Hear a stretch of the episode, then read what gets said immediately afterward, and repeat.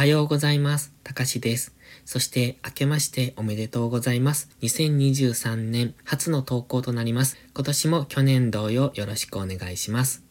それでは早速本日のポンド円の相場分析をしていきましょう。まずは冷やしからです。昨日は大きめの陽線になっております。現在はここで下落トレンドを描いているんですが、この陽線がきっかけでここからの上昇に変わっていけるのかどうかというところですね。今はこの緑のボックスの中にありまして、そのボックス加減付近からの反発になっております。ただ、日足の GMMA は下向きになってきてますので、これがどこまで上昇していけるのかですね。一旦このボックスの中の動きと考えますと、この上限ぐらいまで、168円ぐらいまで上昇する可能性もあるんですが、そろそろこの真ん中付近っていうのは揉み合いのゾーンに入ってきますので、この辺ですね。このちょうど GMMA の青帯とぶつかるあたり、この辺ぐらいでは上値が重くなる。そしてこの辺で揉み合いになって下落するのか上昇するのかというところです。ストキャスティクスは今安値圏から上昇中ですので、もうしばらく上昇の傾向にはなりそうですが、まずは GMMA 付近まで戻してきたところでどうなるかに注目ですね。次は4時間足です。4時間足はツイッターにも画像を投稿してましたが、エリオット波動をイメージしておりました。その5波が進行中でして、そこからの修正波にいつ入るのかというところだったんですね。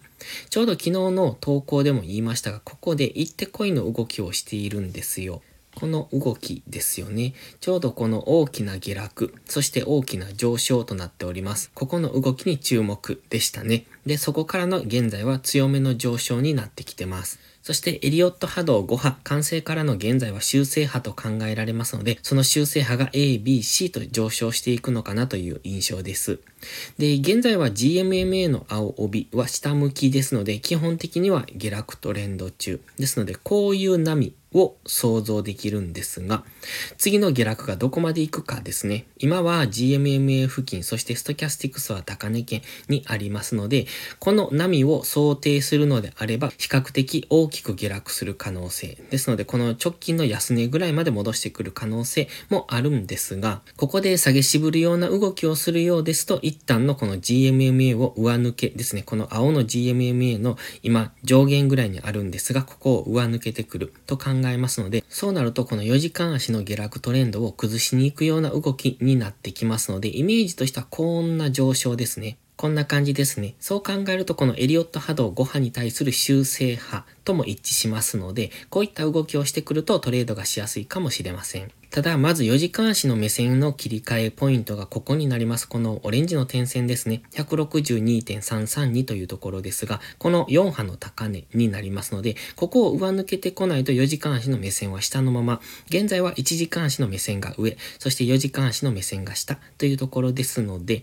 今は4時間足の目線を切り替えるために上昇中なんですが、ここを超えてこられるかどうかっていうのが次の注目ポイントです。では、一時間足です。一時間足のこの下落なんですけれども、トレンドをつけずに下げてきてますよね。じりじりとずっと下げ基調でした。この辺は少しトレンドをつけているようですが、その戻り高値付近を今超えてきてます。そしてこの辺はトレンドをつけずに下落してきてますので、もしかするとこのままスルスルと上昇してしまう可能性もありますが、今1時間足の GMMA は下向きから上向きに変わってきたところ、そして今収束して反転してきてますので、この GMMA 付近まで下落してくる可能性が今は考ええられますので、本日は一旦の調整の下落を待ちたいところですね。今は4時間足ではまだ目線が下ですので、深めの押しをつける可能性。先ほど4時間足のところでご説明しましたが、この上昇に対してほぼほぼ全戻しの可能性も考えられますし、1時間足を見てるとこの GMMA 付近までの下落ですね。現時点では158円ぐらい、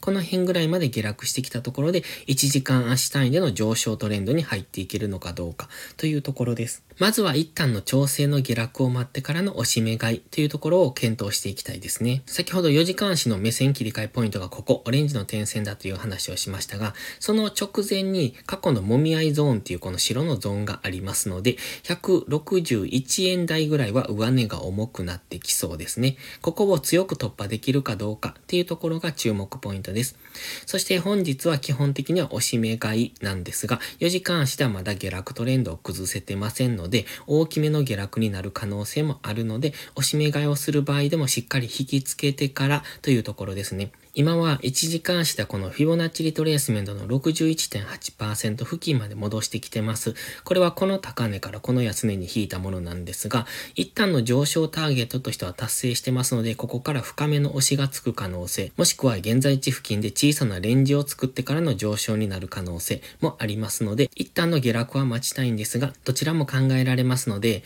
深めの押しをつける可能性を考えながら、次の押し目買いポイントを探していくのが良さそうです。それでは本日は以上です。この動画がわかりやすいと思ったら応援をお願いします。皆さんの応援がより多くの方へこの動画をお届けすることにつながります。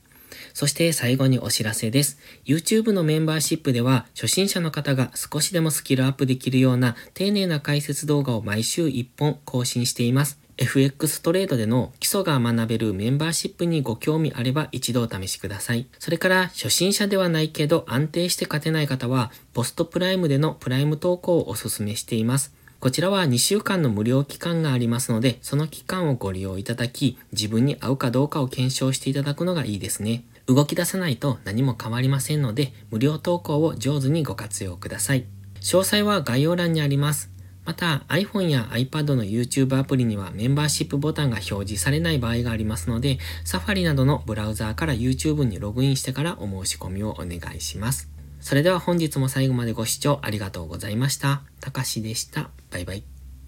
インジケーターの使い方解説ブログを書きました。GMMA、Stochastics、MacD の使い方について詳しく書いてます。まずは一度目を通してみてください。きっとスキルアップのお役に立てると思います。インジケーターは何気なく表示させるのではなく、理解して使いこなすことが大切です。また、インジケーターを使ったエントリー手法のテキスト販売を始めました。こちらは初心者から中級者向けですが、初心者の方向けの初級編もご用意しています。勝つための聖杯なんてありません。だからこそ地味にコツコツとスキルを積み上げていくものです。このテキストはそんな方のお力になれると信じています。せっかく FX を始めたのですから、明るい未来を夢見て頑張りましょう。